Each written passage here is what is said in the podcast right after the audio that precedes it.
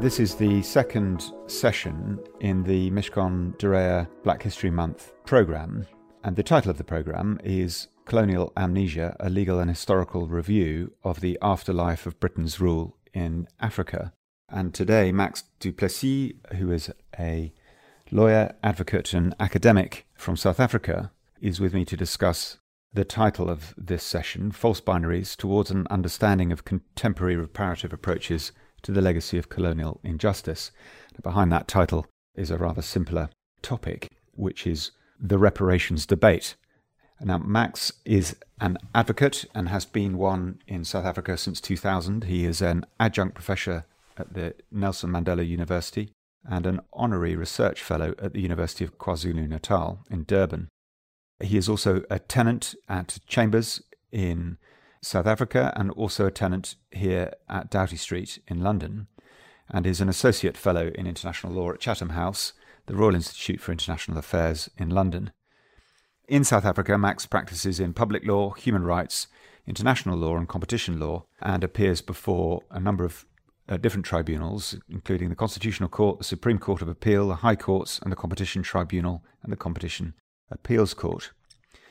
So that's his domestic practice, but he's also a burgeoning international practice, and he advises governments, international organizations, and NGOs, and has appeared in most of the international tribunals, including the International Criminal Court, the African Commission on Human and People's Rights, and the East African Court of Justice.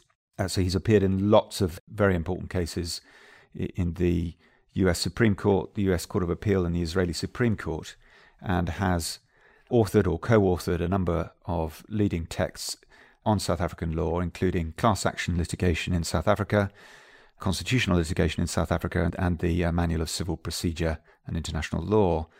So, as an academic, he's taught for many years, and in fact, that is how I came across uh, Max, who in fact taught me when I was attending London School of Economics to read for a LLM degree in public international law, and Max uh, was a teaching assistant at the LSE.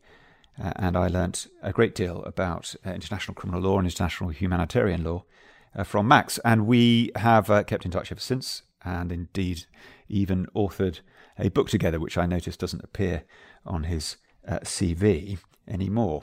Uh, it's a little out of date now, I think.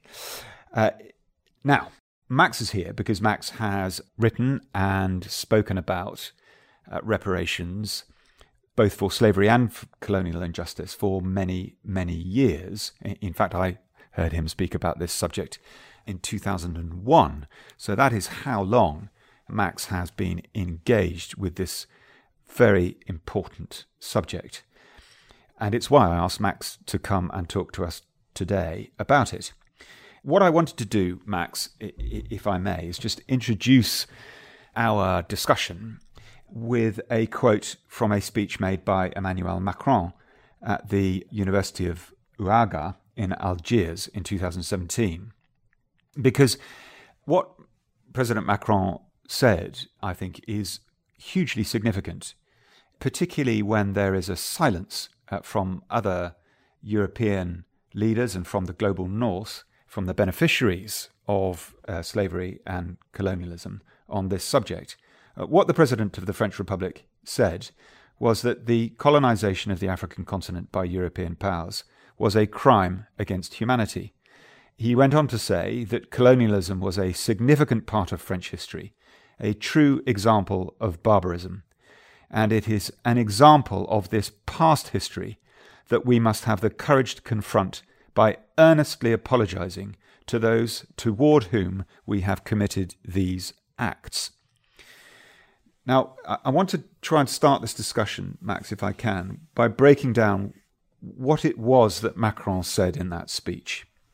And I guess the first and obvious question is is it right, do you think, to describe the colonization of Africa, both by France, but also, by, of course, by other European powers at the time, in particular Great Britain, as a crime against humanity?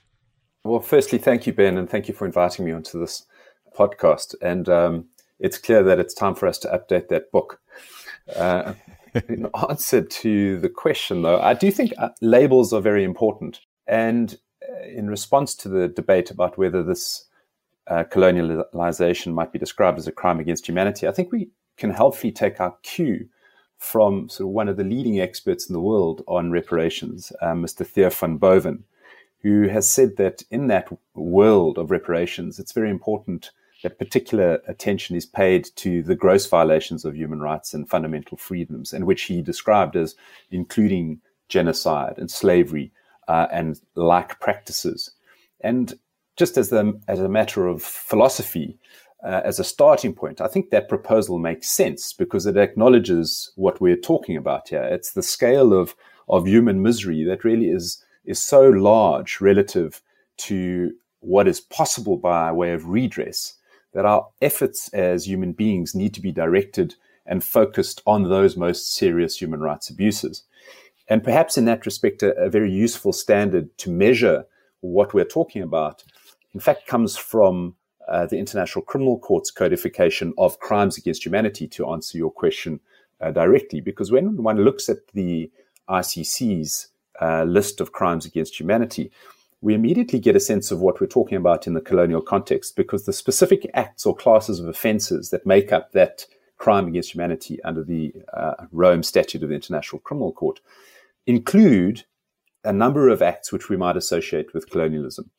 And they're all committed in order to meet this category definition on a, a scale which is widespread or systematic. And of course, that would by definition include colonialism.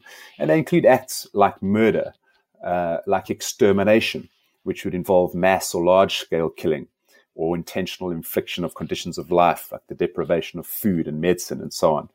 Uh, enslavement, of course, deportation, uh, imprisonment or other severe deprivation of physical liberties.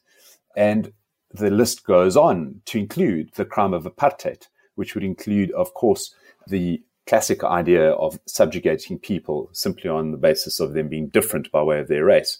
And so two points immediately arise from that list of crimes.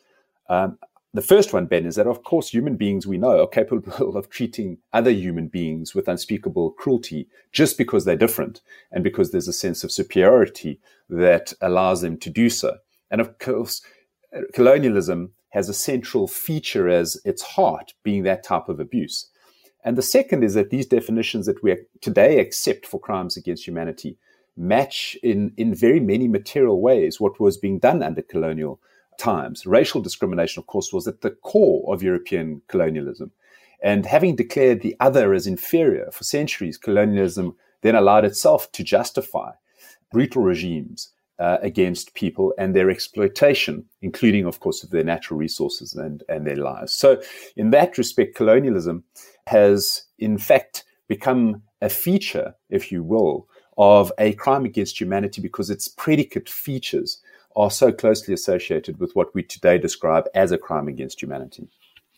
Can I just pick up on the, the last thing that you just said, which is that colonialism and what was done by the European powers to Africa and its peoples in the colonial era very much looks like the constituent elements of a crime against humanity in today's terms.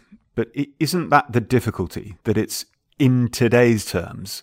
And at the time, racist theories of uh, superiority and the crimes committed under colonialism even slavery until the mid 19th century was not regarded as any sort of crime, still less a crime of a particular seriousness that an international law attaches to crimes against humanity and genocide and war crimes. Yes, I absolutely. That is a very significant difficulty for international law because if one appreciates that that question, um, as I do, international law has to be recognized as enabling colonialism, as being complicit in it. And so when one talks about international law, you really need to ask yourself at what time are you talking about international law? And so the doctrine of intertemporal law is, as, as I think you, you mentioned, is the idea that you can't judge people by legal standards that at the time those acts were being perpetrated allowed that type of conduct. And we know that slavery was permitted under international law, and colonial powers exercised their rights in a manner which, at the time, for them, uh, was perfectly permissible under international law. But of course, they wrote international law. They decreed what international law uh, was um, allowed to uh, permit. And so all of this complicity in the time, in the process of colonial conquest and domination, was carried out by the great powers because the great powers, through their own concepts of international law, enabled that type of colonization. So sovereignty, for example, could be acquired over terra nullius, that lovely Latin expression that means that the land belongs to nobody because we don't recognize the people's rights to that land uh, when we arrive there. Uh, of course, it did belong to them. It was their land. But if you have a doctrine like terra nullius allowing you to simply assert that that land is not owned by anybody because you don't recognize that title, it uh, certainly opens the doors for you to be able to do what you wish when you arrive on the territory. Territory belonged, in other words, to nobody. And in that context, of course, colonialism was permitted. And so you're absolutely right that in so many respects, international law was an enabler at the time. But that process of international law has changed, and it's changed radically. It's changed radically in two ways. Firstly, it's changed with the process of decolonialization, which began in the 1950s and the 1960s, as we know well. And the non aligned movement began to fight very strongly for 50 years to end colonialism. And the focus, understandably, at that time was to speed up independence and the rights of people to self determine and the rights to have their own form of democratic governance. And so issues of justice or, or reparations were often sidelined in that process. And the international legal system therefore allowed for another 50 years not to confront its own past. But things have changed again, even more uh, progressively and I think correctly recently. Over the past three uh, or so decades, we've seen, for example, the World Conference Against Racism in Durban in 2001, where member states came together to denounce the brutality of colonialism and they called for various aspects of reparations in response. And we've seen more recently at an international level, the International Law Commission has begun to take on draft articles defining crimes against humanity, that expression we spoke about earlier.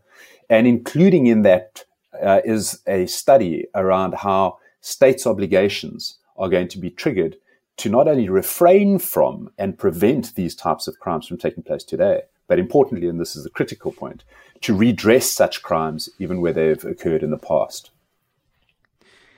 Max, that's very helpful and it answers the question, but it all sounds rather aspirational. Uh, what is being done now, or is anything being done about righting these historical wrongs? What is international law doing now about reparations for colonial injustice, and, and what form are those reparations taking? Sure. So, before we, we, we answer what form they're taking, just to accept that, as I've highlighted already, we've moved to a space now where international law, both through the idea of international human rights, which recognize that if rights are violated, there must be a remedy for that violation. It's a, a re- it's a reasonably recent turn of events in international law, but a very significant one. So that uh, international human rights turn to the idea of rights being available and for people whose rights have been wronged to find some form of remedy is a very significant development. And separately, we've seen that we've got an, a, a, a, renewed focus on the idea of reparations through a number of United Nations studies and bodies and a special rapporteur, indeed, that's been appointed. And importantly, in the context of uh, racial discrimination. So if, if one looks at the more recent developments, I'll give you three examples uh, we've firstly seen increasingly the idea that there should be some form of restitution uh, for, for example, uh, art objects, historical artifacts, documents, and so on that have been plundered during the colonial years being returned, being at least recognized as plunder and pillage. And that's just one small but very pronounced example. Secondly, we, we've seen examples of individual groups beginning to use their uh, muscle in court to advocate for reparations. an, an, obvious but very good example is Volkswagen, who uh, was recently sued by Brazilian workers because Volkswagen had collaborated with the country's military during the dictatorship in the in the 1960s. And Volkswagen then paid a very large amount of compensation in response to those human rights violations. And then third, and, and this is touching again on the point I was making earlier about the United Nations, we've seen how the United Nations has begun to adopt resolutions on reparations themselves. The importance of reparations is now recognized as we see, for example, in the creation of a special rapporteur. And that special rapporteur under the United Nations system is a special rapporteur on contemporary forms of racism, racial discrimination, xenophobia, and related intolerance. And this is an example precisely of where we are seeing renewed energy being given to how reparations might be fashioned and what they might take by way of their form and how to overcome very many of the legal issues and the legal problems that are raised by people who attempt to say that all of this is, as you suggested earlier, very difficult. It's theoretical, but how do we actually get to this? Uh, that's where we're now at in an entirely new space and people thinking creatively about these problems. One of the things that Macron did in his talk in Algiers three years ago was apologize. Does apology have a role in this process? Yes, absolutely. And so, firstly, to say that as the reparations modalities, as far as they go, apology is a very significant form of reparations. It's recognized as an international form of reparations uh, under international law. There are others. The, the, the, the range of reparations go from compensation uh, to restitution uh, to what's called satisfaction. Uh, those are all international law terms, but included under satisfaction is the idea of an apology. An apology is, of course, as um, President Macron's highlighted, I think it's a very necessary and a very good start, but it's hardly sufficient. And that's important because we've got to recognize that the formal abolition of colonialism doesn't address the ongoing and very racially discriminatory structures that have been built by those practices and which continue to resonate today in variety of forms. So many contemporary manifestations of racial discriminations have to be understood, I think, as a continuation of insufficiently remediated historical harms and structures of racial injustice and inequality and they continue to be embedded in our lives and our political and legal structures and our institutions. And quite aside from that, while apology is a good start, as I was saying, Ben, it sounds odd to say that merely apologizing or regretting one's involvement in history's most revolting atrocities could ever be enough. Justice obviously suggests that we can and we must do better than that because apology alone, I think, is, is a bit of a weasel expression. So it's a good start, but certainly not enough. Uh, just to turn to those other modalities then that you have just raised, let's look first at restitution.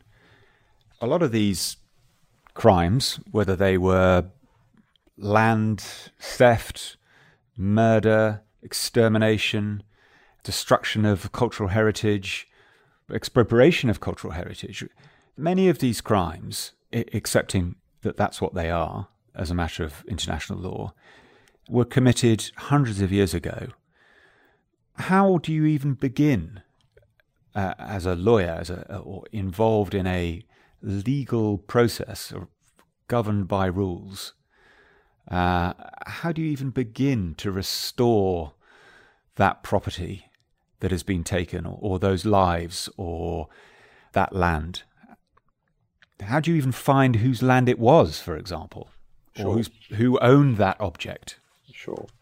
There are two points to make there. I mean, the first is that, of course, it's not to say that there aren't particular artifacts, particular memorials, particular objects, particular artworks that cannot be identified. Indeed, there can be. And with enough historical evidence and historians working on it, there is the possibility of being able to uh, recognize that colonial objects that have taken, that have been taken, do exist and may well be restored. So uh, it's, it's certainly uh, difficult, but not impossible in respect of itemized objects. There, I think, is certainly scope for us to be able to see restitution doing work in that context.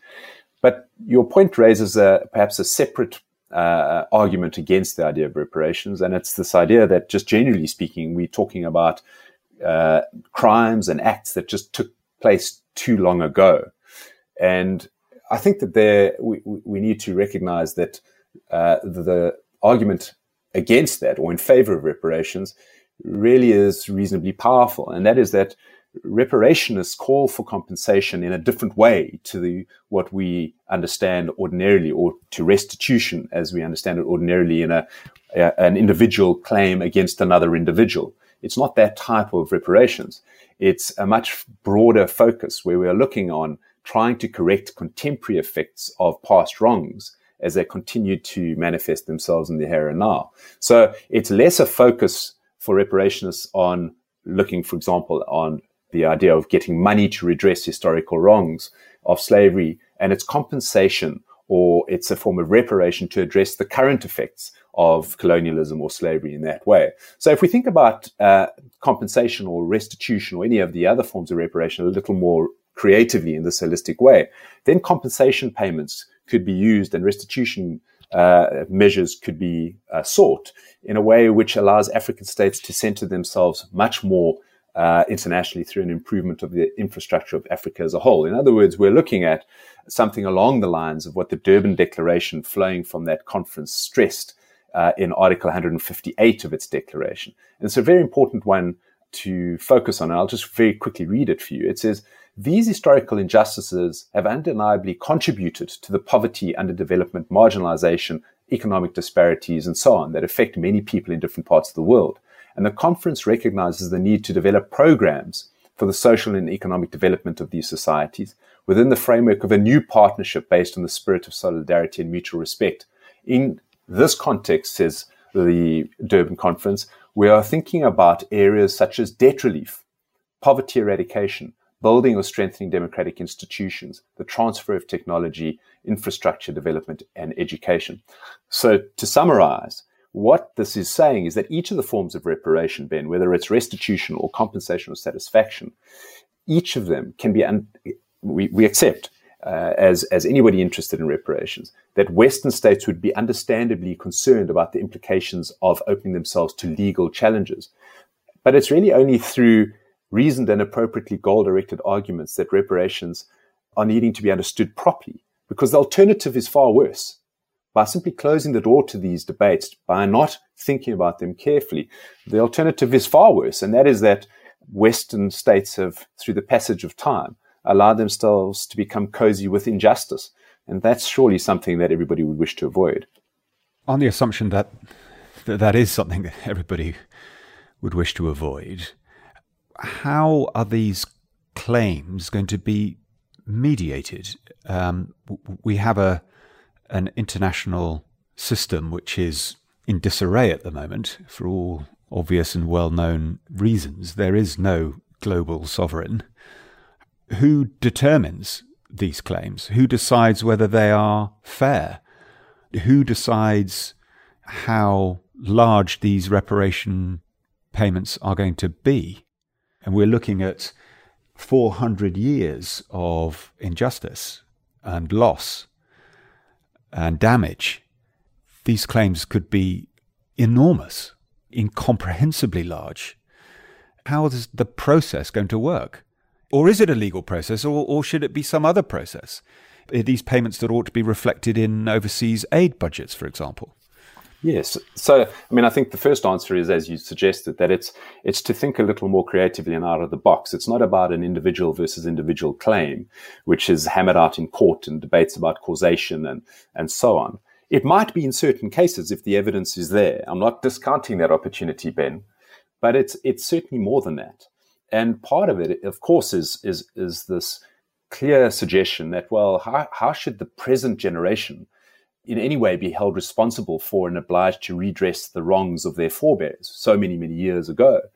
But uh, again, I think we've got to be very careful about the hypocrisy of those arguments. The present generation, for example, contributed towards more than 300 billion pounds in today's money that was paid, as we know, to Britain's slave owners for the loss of their human property. So that compensation in the UK was formalized under the Slavery Abolition Act, and it was so large it was only paid off in, I think it was 2015. And so the hypocrisy in that world is very double edged. If reparations had to be paid to those who profited from African enslavement rather than those who were enslaved, then we've got to be open to the constructive and creative debate about how to ensure reparations for the enslaved too. But it's also, and to use a word you opened with, it's also a form of self serving amnesia um, it's not as though the calls for reparations only began now. They've been made consistently, but they've been ignored. So during the time of enslavement, for example, and unceasingly since the 18th century, black people have made these cases for reparations, whether in petitions or public speeches or, or, or judicial claims. And so if it's too long ago, if that's the argument, that simply because it's been ignored for too long since. So my first point is that you've got to be able to recognize that uh, there is a, a, need for an answer to these issues. It's not going to be it's not going to be swept under the carpet. It's not going to go away the debate that we've been having about reparations has focused very much on what has taken place in the past and the aspirations of the reparations movement and international lawyers like you, Max, so eloquently uh, and persuasively addressed. But the world at the moment is is in turmoil for all sorts of reasons. The pandemic being just one. But what we've also seen this summer is the emergence of a truly global Black Lives Matter movement following the killing of George Floyd in the United States. Does the very academic and sometimes rather abstract and legalistic discussion that we are having about reparations for colonial injustice and slavery have any relevance to those contemporary issues, do you think? Absolutely. Well, first, before I answer that, which I do wish to, let me just say something about how that there is sometimes a criticism that the calls for reparations, as I think you correctly put it earlier, Ben, can sometimes seem abstract and sometimes seem removed, too far away, too difficult. And, and I, I get that. The legal complexity of these cases is genuine. And, and I, as I've already said, with creative lawyering and political will, they can be overcome. And I'll just give you one example of that. Example of reparations for colonial harm that persisted well into the 20th century was in respect of, of Canada and the manner in which the Indian residential school system had been implemented in Canada from the late 1800s all the way through into 1990. And, and that was a system of assimilating indigenous children by stripping them of their traditions, customs, values, and languages.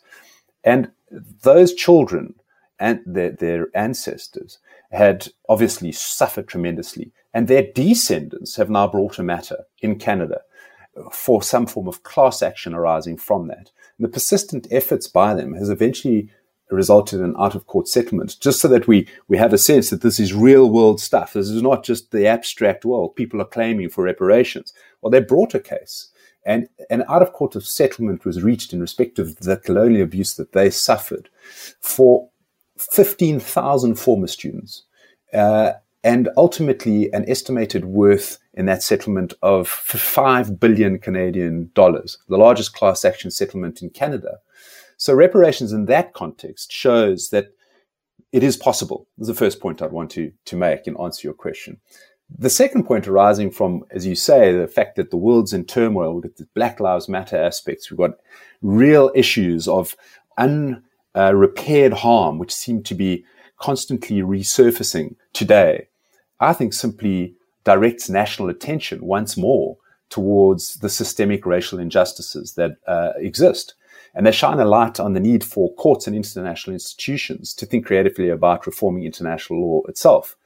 In that world, I think you can see, for instance, the very important example of a call for reparations that's now being made nationally and internationally uh, through the multi state Caribbean community. Of course, the Caribbean community suffered tremendously in that colonial uh, history, but they've presented a 10 point plan for reparatory justice from Western European nation states.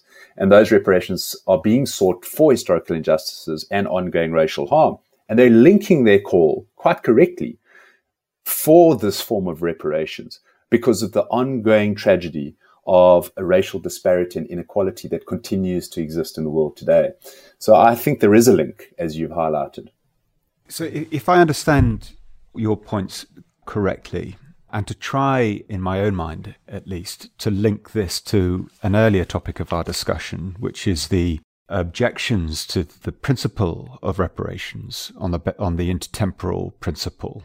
In other words, the law should not be seen to be punishing the current generation for the wrongs of our forebears, if, if I can put it in, in, in that way, that you see the relevance of the contemporary reparations debate as reflecting the continuing nature of these crimes, that the fact that these injustices have continued unbroken since the colonial era, that there is a continuity of suffering and of harm and of exploitation that needs to be addressed now.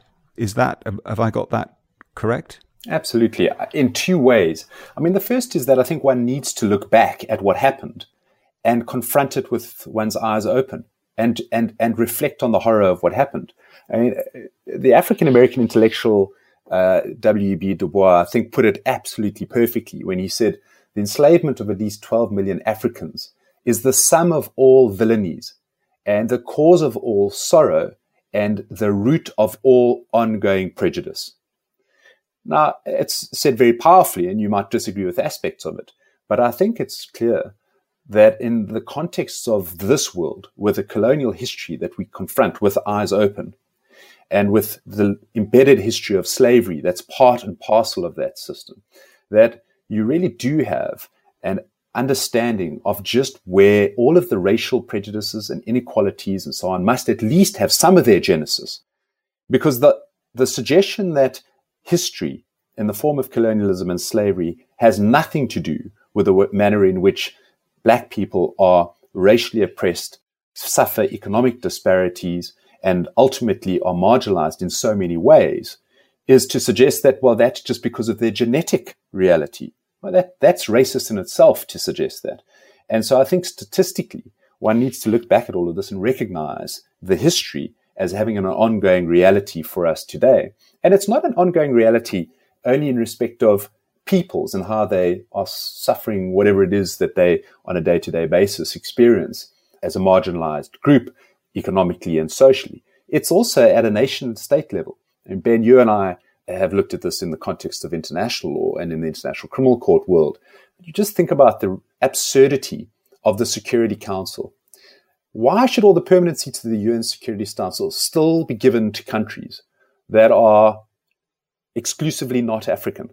Why is it that Africa, as a collection of states, is not able to have a seat on the United Nations Security Council. There's a there's a primordial debt, I think, that is owed to black peoples for hundreds of years of enslavement and degradation, at the very least, which would suggest that one of the ways in which that imbalance might be remedied is by recognizing that the international system itself needs to be reformed. So these answers to the ongoing harm are answers which resonate not only at what do we do about the problems of racism in our own local communities, our schools, our neighborhoods, but it also goes all the way to the other side of the scale. What do we do about that ongoing disparity in the international system itself? Well, Max, that's uh, moving on to another subject, albeit one that's uh, very closely associated with this. Um, Max, I think we've come to the end of our time for this particular uh, session, and it um, falls for me because I'm the only person on the other end of the of the line. So thank you very much uh, on behalf of Mishcon de for those of us who've been involved in organising this program, and also to those who are listening to this podcast for your uh, contribution uh, to this uh, debate. And I, I really want to stress that the title of the program was really quite carefully thought through because it did seem to us that this amnesia, that this forgetting, this um, neglect of the history of the colonial era and Britain's role in Africa is is really a very significant part of this process of seeking reparative justice. And this podcast itself, I hope, in some very small way, begins to address some of these issues about the loss of memory and the willful refusal to engage in the debate. And it is very much the beginning, I hope, of a conversation that we will all be having in the weeks, months, and years to come about these very important subjects. So, Max, uh, thanks very much uh, for your contribution. Thanks very much, Ben.